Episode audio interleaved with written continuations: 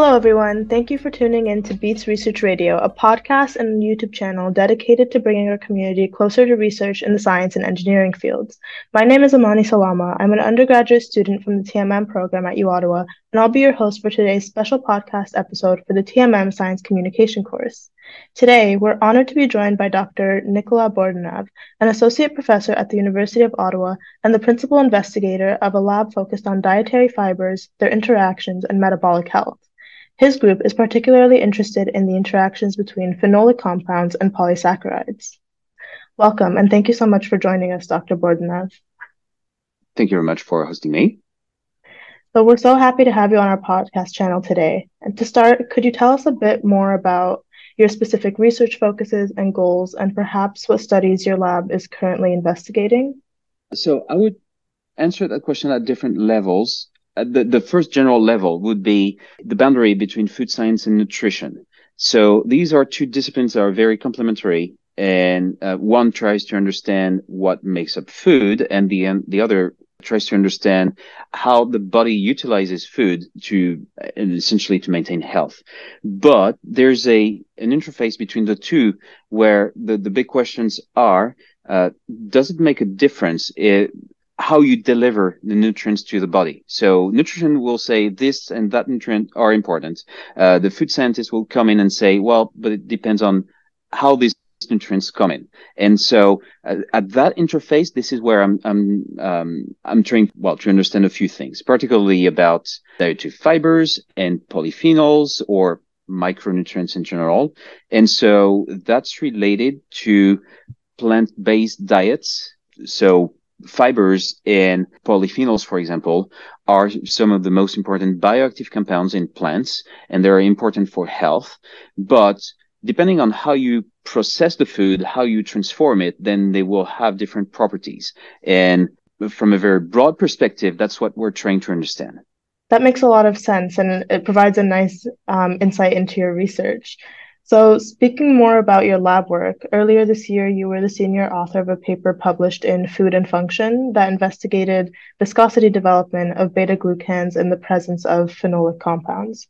So, for people who may not be familiar, would you mind briefly explaining what beta glucans and phenolic compounds are, and perhaps telling us a bit about their physiological or nutritional importance?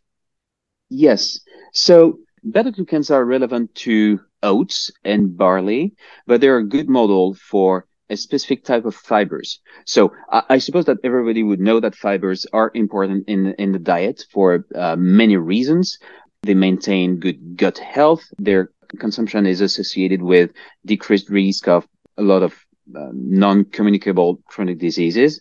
So understanding them is important. And and beta glucans in that case are part of a special category of fibers. They are soluble and viscous, and that drives their main properties. That means that when you eat oats for your breakfast in the morning, throughout the digestion process, these fibers will solubilize and build up viscosity in your gastrointestinal tract. And that viscosity is associated with many things. Satiety. The more viscous is the bolus, the more satiated uh, you will feel. Also, the more viscous it is, the slower the digestion will be. So it means that, for example, glucose, which is a product of digestion, will be more slowly transferred um, to the bloodstream. And so it will help have a longer and attenuated glucose uh, glycemic response to the food as opposed to just eating sugar, well, you have a glucose spike and therefore an insulin, a high insulin response. And that thing is associated with, uh, for example, type 2 diabetes. Having glucose spikes and, and, and insulin spikes is, is not good. But when you have products like that, um, where these fibers, for example, by building viscosity, slow everything down, well, you can regulate these responses. And, and this is a good thing, essentially. Now, it generally, uh, so if we take that breakfast perspective, uh, people generally don't eat oatmeal just by itself. They generally have a cup of coffee, a cup of tea, or orange juice. And these are types of beverages that are rich in polyphenols. We've already talked about that. And these polyphenols are interesting as well because their consumption is associated with reduced risk of chronic diseases as well. These polyphenols have the ability to modify the rate of digestion. On the one hand, you've got fibers like beta glucans are very good for the kind of things. Polyphenols are very good for the kind of things. But the question is, what happens when they are together? And there was previous work where we showed that when they are together, well, it looks like they have, they don't have synergistic effects. They look like, it looks like they have antagonistic effects. So beta-glucans and polyphenols would aggregate together and it will lower the viscosity of beta-glucans. So it means that if you have your oatmeal and you count on that to have high viscosity and good health effects, but if you add polyphenols, there is a risk that that viscosity effect would just disappear. And that's what we wanted to verify in a complex matrix with, with oats. So, so that was the goal of the study to try to understand from a more realistic perspective, what could be the effect of a, you know, real meal, real diet, uh, taking these interactions into account? That paints a much clearer picture of beta glucans and phenolic compounds and kind of how they act in our bodies, what kind of roles they play from homeostatic processes to, you know, the pr- processes that lead to disease and diabetes, like you mentioned. Mm-hmm. So now that we have this context, could you tell us specifically why you wanted to investigate the viscosity development of beta glucans? Why is that important, and how does it tie into like your overarching research goals? Yes. So the way beta glucans work uh, in terms of building vis- viscosity and subsequent uh, effects on health is well known. The way polyphenols work uh, is fairly well known as well. But so far, all these compounds have been investigated in isolation.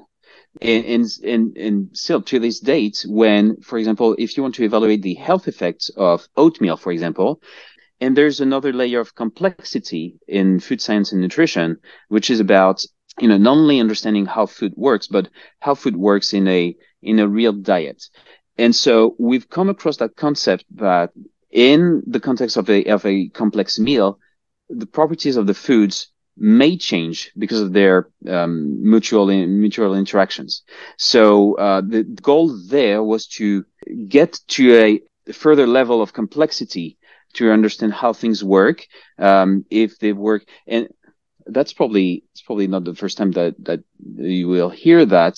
And that's generally the uh, the engine of, of research. Will things work as we expect or not? That that will be that will be it. So we know that in this kind of model breakfast we have fibers and we expect them to work by building up viscosity.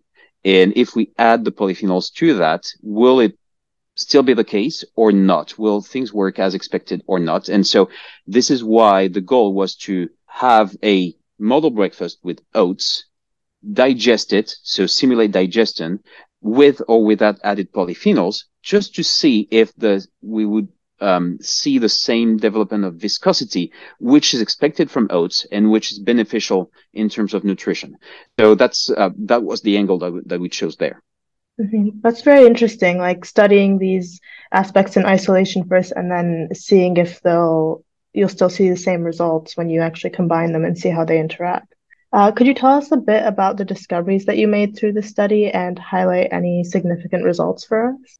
So, the final viscosity after digestion, which is a very, again, very important factor driving the health benefits of beta glucans and oats, that was again decreased uh, in presence of polyphenols.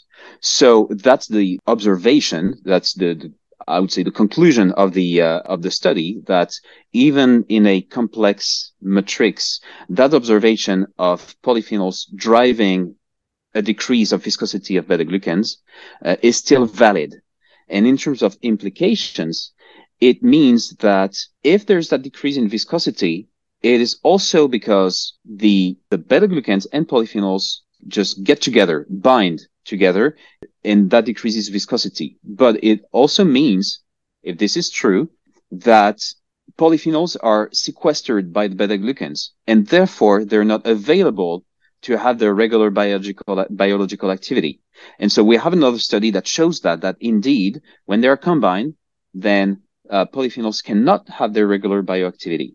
So if you think about that from a broader perspective, it means that you've got something good, the fibers, something good, the polyphenols. You put them together and they're not able to do what they're supposed to do. Build up viscosity for the fibers, enzymatic uh, inhibition for the polyphenols. So you've got a plus and a plus and gives a minus because they, uh, you know, by being together, they kind of be free to to to do what they have to do. So that's another thing. It's studying the same issue, but from the side from the point of view of polyphenols is important as well, and and we're doing it. Mm, that's fascinating. Um, like exploring the realistic food matrix that we are actually people are actually eating and experiencing in life, and then how it like affects the gut. That's amazing. And the the future directions that you mentioned, like just exploring the polyphenols in greater detail um, sounds really exciting. Thank you so much, Dr. Bordenave.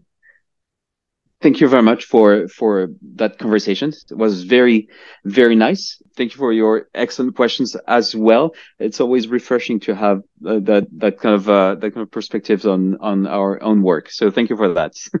Absolutely, it was a wonderful chat. We really appreciate your presence on our podcast today.